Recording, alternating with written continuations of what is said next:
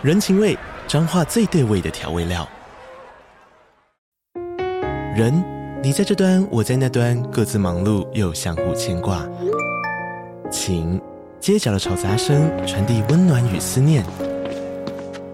味，是从每一个转角飘出的乡愁。这里是彰化县政府 p o c k t 节目《彰化早咖》，我是主持人内克。从彰化大小事各具特色到旅游攻略，透过轻松有趣的访谈，带着大家走进最在地的早咖。准备好了吗？彰化的故事，我们说给你听。以上为彰化县政府广告。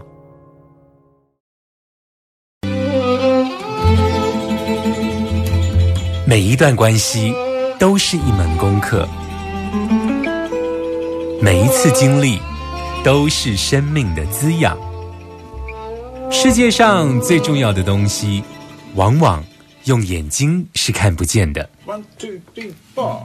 那我们就用听的吧。今夜遇见小王子。Suis-moi, là où je sais sourire, suis-moi. Suis pas, suis-moi, là où je suis beau.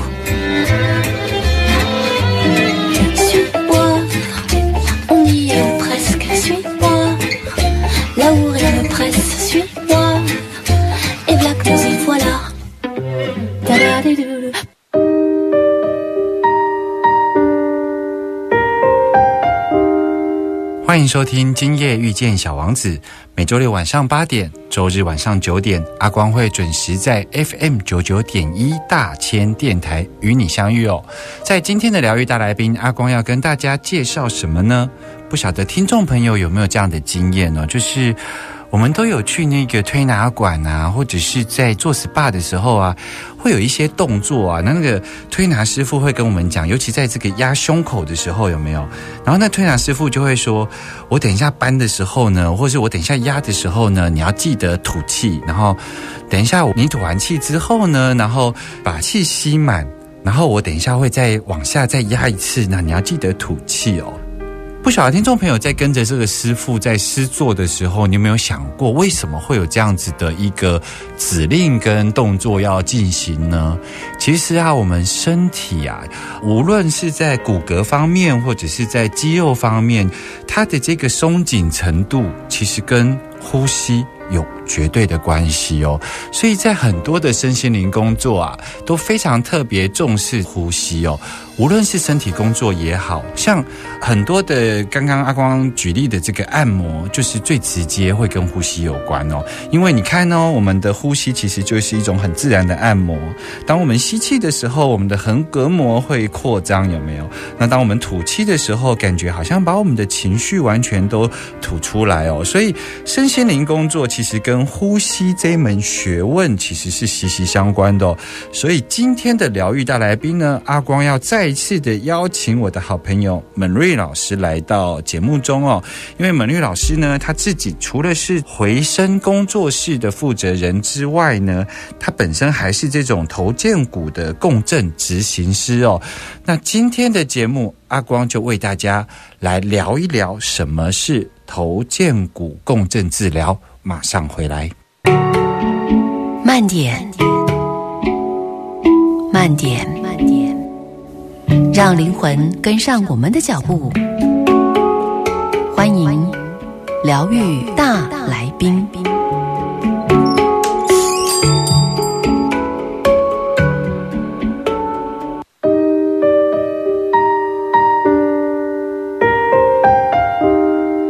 欢迎回来 FM 九九点一大千电台，今夜遇见小王子，我是阿光。今夜的疗愈大来宾，阿光为大家邀请到了 Mary 老师。其实 Mary 老师好久不见哦。呃，各位听众朋友，大家好。今天 Mary 老师要跟大家来聊一聊有关于头肩骨共振疗法哦，是不是可以请 Mary 老师先跟大家讲一下？什么是头荐骨？头荐骨是一块骨头吗？头是大头的头，对不对？荐就是推荐的荐，头荐骨。头荐骨在人身体的哪个地方呀？嗯，是头肩骨。呃，我们在工作的部分呢，其实就是我们所谓的颅骨的部分。那颅骨是哪里？我们就可以简单的想，其实就是我们的头部。头部。对，然后我们的头部呢，沿着脊椎，你摸到脊椎的最下端的时候，会有一块摸起来有点像三角形的那一块骨头，就是我们的剑骨。剑骨是，所以那头剑骨它不是指一块骨头，它是指我们要施作的区域，从颅骨对，然后到颈椎一路往下到我们的尾椎，对然后尾椎这个地方的这一个三角骨头叫荐骨，是，所以这个区域的施作方式叫做头荐骨。对 OK，这样就比较了解。所以在这一套这个疗法上面，其实是施作在头荐骨。是，这个是应该可以说是呃我们在头肩骨工作里面的一个外围的边界。嗯，对，外围那是为什么我们讲说它是一个外围的边界呢？是因为其实大家可以想见哦，我们的头骨一直到肩骨的这一段，其实就是我们的脊椎的位置，也就是我们所谓的中枢神经系统。嗯，对，那它是被包含在我们的脊椎骨里面。是，对，那脊椎骨里面有脊髓嘛？对嗯，那很好玩的是，我觉得人的设计啊，非常非常的精密。嗯，如果我们只有骨头的话，大家可以想象吗？当我们动的时候，可能你的骨头跟骨头之间就会互相磨损，是，所以它就没有办法成为一个很好的行动的方式。是，所以我们的脊椎里面呢，它有一个所谓的脊髓翼，是，然后把我们的脊髓包含在里面。嗯哼嗯哼，所以，当我们的脊髓呢，它发出很多很多的神经去连接我们身体的各部分的时候呢，那脊髓翼把它保护在里面，嗯它就会有一个防震的功能，是。让我们的脊髓不会随便的就撞到我们旁边的脊椎骨。是，嗯。所以头肩骨疗法。它所施作的，你说它里面，你刚刚其实是解释到了，它很特殊，骨头里头有脊髓、脊脊脊髓翼，是对，嗯那脊髓翼它本身就是除了能够让骨头跟骨头之间在弯曲也好，在动作也好，它其实是可以有润滑的功效。可是它本身脊髓翼里头也跟神经的这个导引也有相对应的关系嘛，哈。是那这个头肩骨治疗是怎么样的一个治疗方式呢？呃，如果是以在施作的情况来讲，嗯。一样就是我们的个案他会平躺在床上，是。那这个我们所谓的执行师，他会把手放在个案的身体上面，嗯。然后去感受他有什么样的部位是需要我们的手去到那个地方，嗯，然后等待他身体的一些回应。那他在施作上，他是给予哪一个区域支持啊？嗯，其实我们最主要、最主要的工作的部位，就是在头骨到剑骨中间的这一段脊髓翼的部分。是，对，那刚刚前面有提到这个脊髓翼，它可以保护我们的脊髓嘛？对，然后它还有一个非常重要的功能，其实就是在我们的精子跟卵子一受孕的刹那，我们就会啊、呃生出一个所谓的原生呼吸的东西。是，那它会从我们的第三脑室就开始往我们的。当时是没有脚，但是是往脚部的方向去发展，是，然后慢慢的胚胎就会变成一个小 baby 的样子。是，对，然后这个脊髓液就是从那个时候它就会长出来了。那在这个脊髓翼里面呢，就写出我们很完美的人生蓝图。所谓的原生呼吸，它、嗯它是一种呼吸吗？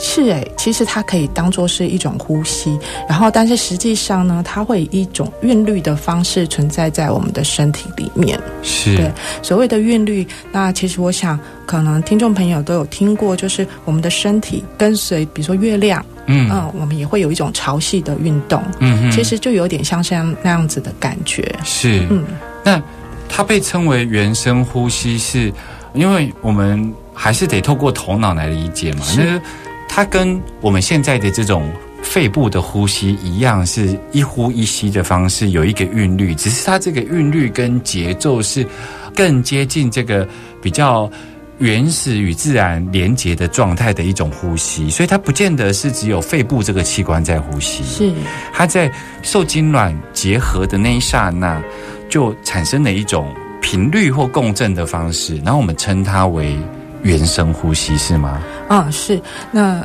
阿光的理解是非常棒的，就是我们的呼吸呢，除了我们的肺呼吸之外，还有一个大部分的人可能很难察觉到的，我们所谓的原生呼吸。嗯，那它其实一分钟的频率大概是十次上下，对，有些人比较多一点，有些人比较少一点。嗯。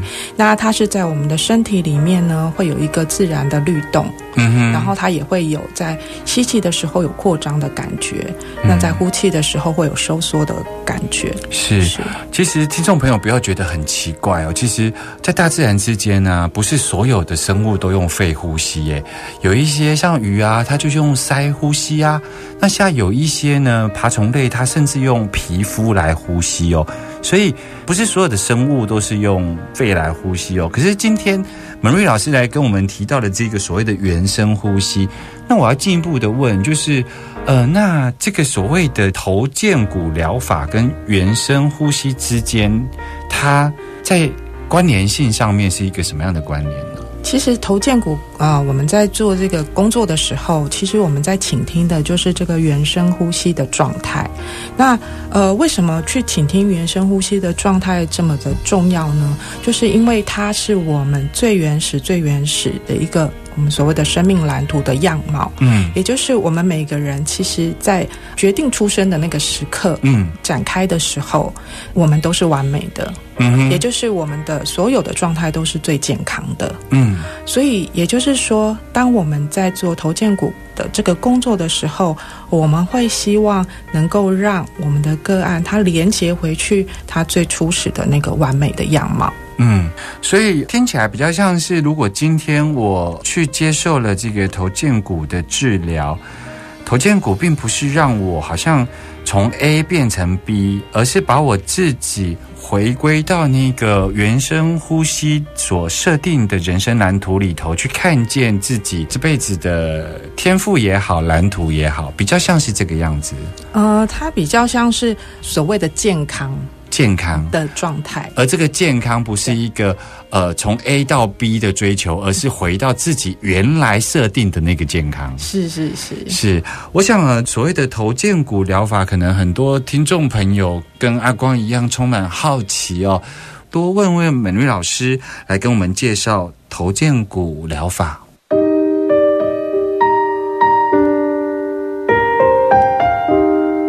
欢迎继续回来 FM 九九点一大千电台，今夜遇见小王子，我是阿光。在今天的疗愈大来宾呢，阿光为大家邀请到了门瑞老师来跟大家聊聊头肩骨共振疗法哦。那我要紧接着问门瑞老师，就是说，像你是不是可以跟我们听众朋友来介绍一下有关于这个头肩骨的这个共振疗法呢？它其实在诗作上是什么样的？因为我们广播嘛，其实是没有画面，所以可不可以跟我们聊聊你在诗作上是怎么进行的呢？好我们个案一样，刚开始的时候是仰躺在诊疗床上，嗯。然后我们第一个动作会先邀请他感觉一下他目前躺在这个床上的感觉是什么，嗯。让他察觉一下自己的身体的状态。嗯。那这个其实对很多的个案来讲是一个还蛮不常有的体验，因为大部分的人现在都习惯用脑，嗯跟自己的身体的连接其实是很薄弱的。嗯所以在这个时候，我们第一个会请他感觉一下他自己的身体状态是什么样子，嗯对。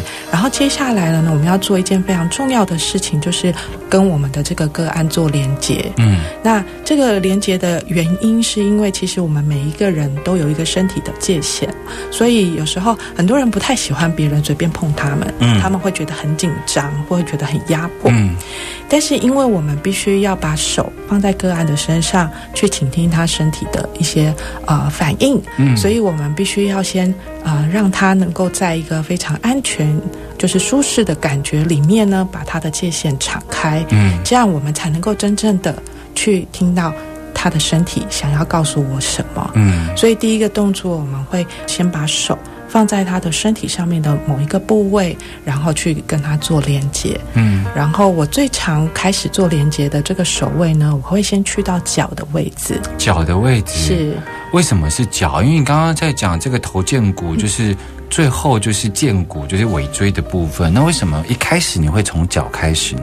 嗯，阿光的这个问题非常的棒哦，因为其实大部分我们的工作确实是在头骨跟荐骨中间，嗯但是对于大部分的个案来讲，他可能对于他来师做的这个环境，他不是很有安全感，嗯。然后或者是他跟我也可能也是第一次见面，嗯。所以如果我们很快的呢就去靠近他的头部的时候，或者是他比较上半身的部分，大部分的人都会觉得比较紧张一是。点。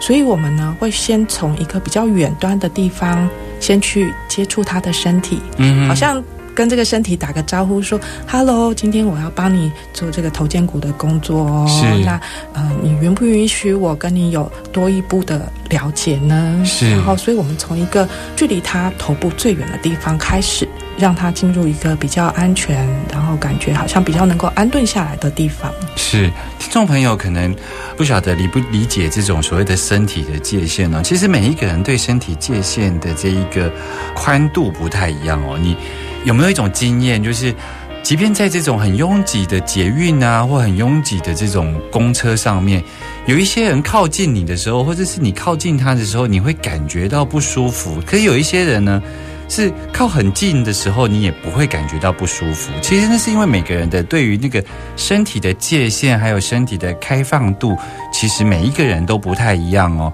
那也是因为每个人都不太一样，所以当你第一次去给芳疗师做这个身体工作也好，或者是要体验头肩骨疗法也好啊，所以刚刚才会在呃门瑞的这个说明之下，会说他从最远的脚开始，那就像什么呢？就像是我们在这个路上啊，看到非常可爱的狗，我们蹲下来的时候，其实我们就是用它熟悉的视角。因为如果我们想靠近他，我们就是用他熟悉的视角来认识他。其实马瑞刚刚就讲到了，他为了能够跟个案做连接哦，所以他会从脚开始，好像跟个案的身体来打招呼哦。不过我想问的是说，当呃你跟他打招呼完之后，你要真正对头肩骨做疗愈工作，它是怎么进行的呢？是接下来的工作呢，其实就是呃每一个个案的状况都不太一样了。嗯那我们会按照我们的经验，或者是按照我们之前在跟他的脚。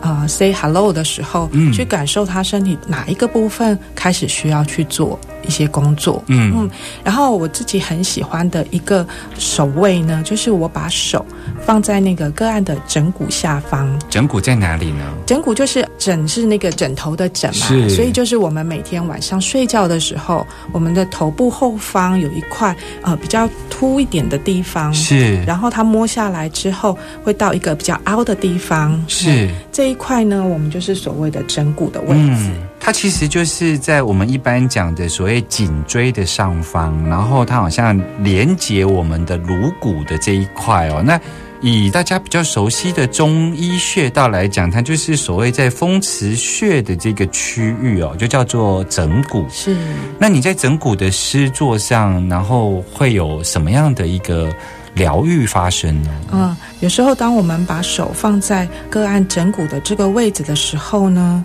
慢慢的，它的枕骨会开始好像有一种呼吸的韵律发生。嗯，对，它其实就是在展现我们前面有提到这个原生呼吸的这个韵律。是，对然后呢，我们在执行师的手上面，我们会有一种感觉是，好像这个骨头它往外打开来一样，好像花开的那种感觉。嗯对，然后当他的呼吸收缩的时候，你会觉得那个花苞好像又合起来了，是，会有一点像这样子的状态。然后在个案他们的感觉里面，他们会觉得枕骨那一块好像会移动的感觉，或者是会在旋转。有有有，我我其实为了这一集的节目哦，我特别跑了一趟 美瑞老师的这个回声工作室哦，然后我去真实的体验了一次有关于头肩骨的执行，然后。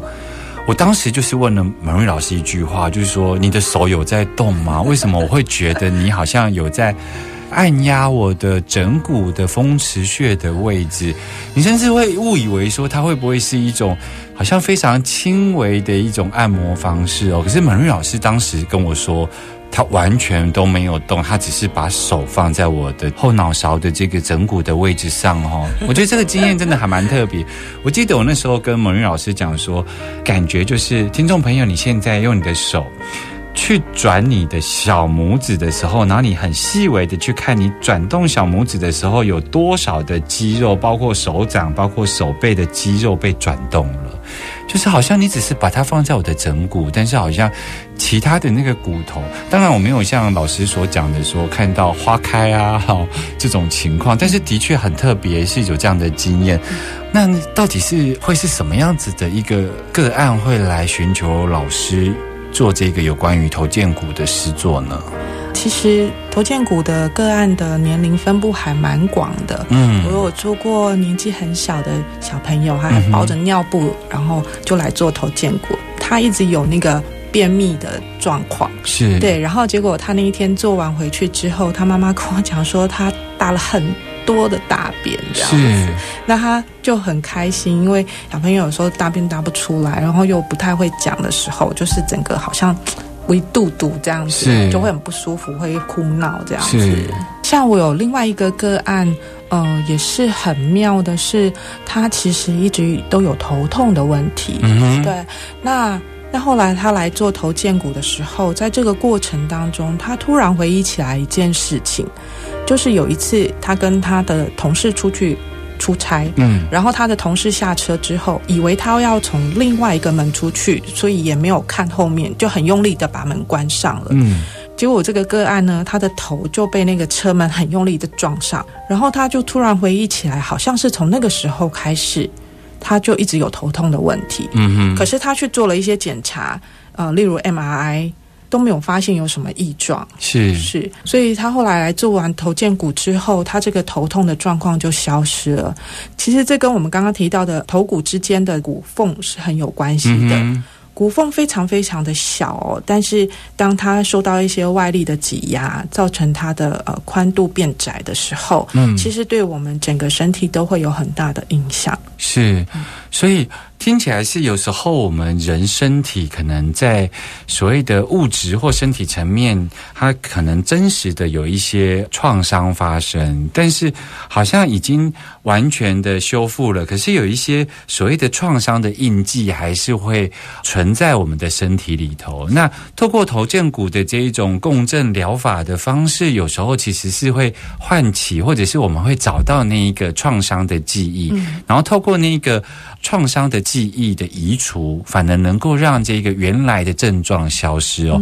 我想头肩骨其实有很多很多不一样的这一种个案的经验跟故事哦。那阿光也很好奇，到底头肩骨疗法当初是怎么样被发现的呢？回来我们要请满瑞老师跟我们提更多有关于头肩骨的故事。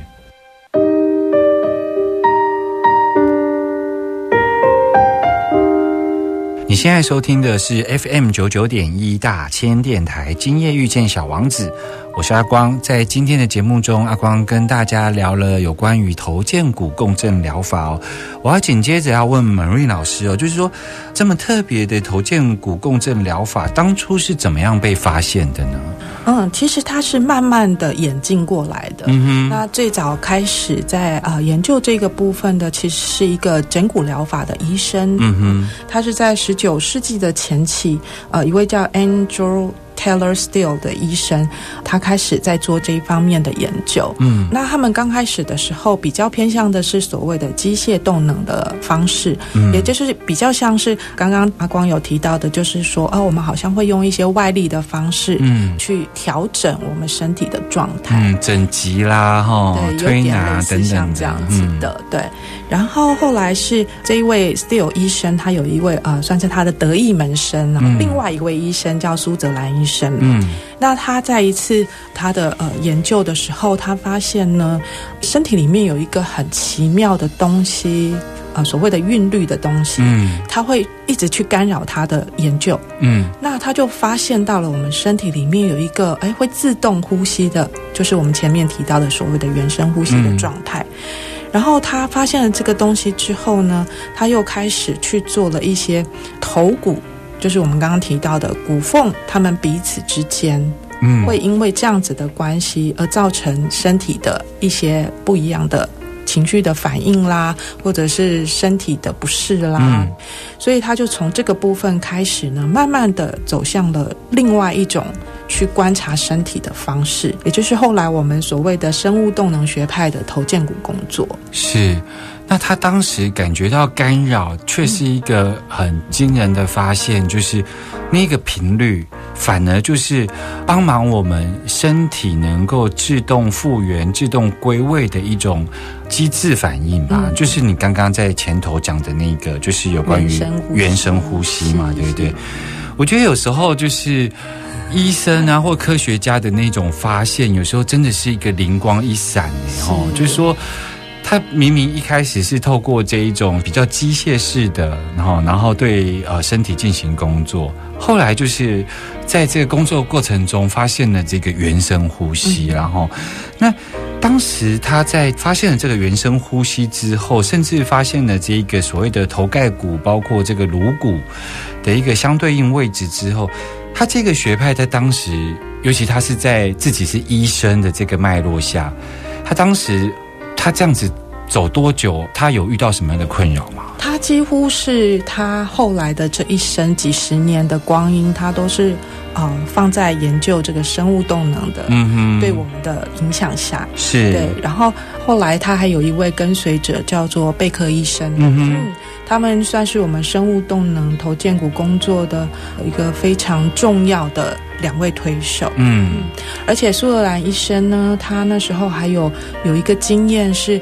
他有一个生了非常重的重病的一个病人，嗯濒死状态，但是他还没有放弃，还想为他做头建股的工作。嗯然后他就在这个时候，他感受到了一股非常非常美丽的，然后非常宁静的一种气息降临在这个个案的身上。虽然个案最后还是离开了，但是这个个案的经验呢，让苏泽兰医生就发现到说，在原生呼吸的更源头的部分，还有一个叫做生命气息的东西。嗯对。那这个东西，我们也许可以称它就是一个呃，来自于宇宙或者是神的力量。嗯对当我们回到了我们最原始的那个状态的时候，我们是可以跟我们的宇宙之力结合在一起的。所以听起来是这样子哦，就是说，当他发现了原始呼吸的这个韵律的时候，他其实在这个韵律之间，他进一步的看到了这里头是有祝福的。只是这个祝福在呃蒙瑞老师的说法里头，它叫做生命的气息哦，就是说我们的头肩骨疗法，它让你能够归位到你原来健康的位置，是因为你回复到这个原始呼吸的频率里头。那这个频率其实是内含着这个有关于生命的祝福或上帝的祝福在里头了哈，是。可以这样来理解 是吧哈？那当初你是用什么样的情况下去学习这个头肩骨生物动能疗法？这个我又要说，这是神的旨意，因为像我们之前聊到说凯龙治疗的部分，那是因为我有去给当时的练习的朋友做个案，然后感受到他对于我的帮助，对。所以我才开始做了呃我的凯龙治疗的学习。但是头肩骨的学习是完全没有任何的经验之下面，嗯。我就直接去上课了。嗯。对。所以其实，在我真正去上课之前，我并没有体验过任何的头建骨的个案。嗯嗯，对。所以很多朋友听到的时候都觉得很不可思议，为什么我还没有去感受到它到底是什么，然后就投入了这样子。是。对，因为无论是呃所谓的物理学也好，或者是宗教学也好，就是这个世界的创生都是会有一个第一动因，然后 就包含我们看那个猪猪的那个垂摆一样，一定要有第一下之后，物理学上才能够把它搅动起来嘛。哦，那你是完全没有，你当时听到头肩骨生物动能疗法，你就去参加了，是我想他们可能有一些东西在那种潜意识里面有吸引到我吧。嗯因为有朋友形容说，他们在执行这个工作的时候，他们是处在一个非常中立的状态。哦对，那我觉得中立这个品质在呃所谓的疗愈过程里面是一个非常非常重要的关键，因为我们都会有我们自己的观点。嗯当我们在跟别人陈述我们的生命故事的时候，嗯我们会用我们的主观意识去陈述，嗯但是实际上我们在做任何的支持的疗法也好，嗯。有时候我们没有办法只听这个个案形容他自己的状态，是。因为有些东西其实是他不明白的，是。就是他的大脑不知道的东西，嗯。但是我们却可以在这个些支持疗法里面去看到更广的。嗯。但是如果我们没有一个中立的态度的话，其实我们是没有办法看到这么全面的。其实我觉得，除了中立之外，我、嗯。我相信门瑞老师还有另外一个特质，就是对生命的开放啊。因为它里头没有透过大脑，然后没有透过感性的召唤，你就直接就去上了这个头剑骨的课哦。是我觉得这份开放，其实在您接受阿光的专访里头，还有另外一个特质，也是因为开放而衍生下来的。就是说我看到你会非常看重在诗作过程中跟个案的关系哦，就是说你比较重视，像你刚刚举例，从脚开始啊，然后从跟个案的连接啊，然后了解、尊重彼此的界限，然后从脚开始施作。在这种跟个案的这个疗愈关系里头啊，像你这样不，无论是凯龙治疗或头肩骨治疗，各种萨满治疗等等疗法，你觉得施作者跟个案是一个什么样的关系呢？我觉得我们是一起探索的伙伴关系。嗯嗯，因为我觉得在我自己的支持经验里面来讲，我为什么不讲治疗？是因为我一直觉得，其实每个人都是完美的，嗯只是我们需要一些学习，嗯对，，所以我们会必须要经验过一些事情，是，然后得到一些所谓的创伤，然后我们再去做更多的探索。是，所以我会觉得说，我的工作比较像是一种支持性，然后支持我的个案们看到他们自己其实是完美的，嗯然后让他们自己知道说，哦，原来我把这些迷雾、这些障碍剥除掉的时候，我的内在、我的核心是这么的美丽。是。对，我想今天非常谢谢门瑞老师再一次来我们疗愈大来宾的单元哦，希望以后有机会能够再邀老师来跟我们聊聊更多的不同身心灵的疗法哦。小王子说，如果你想要与人制造羁绊，就要承受流泪的风险。我们下周见哦，拜拜。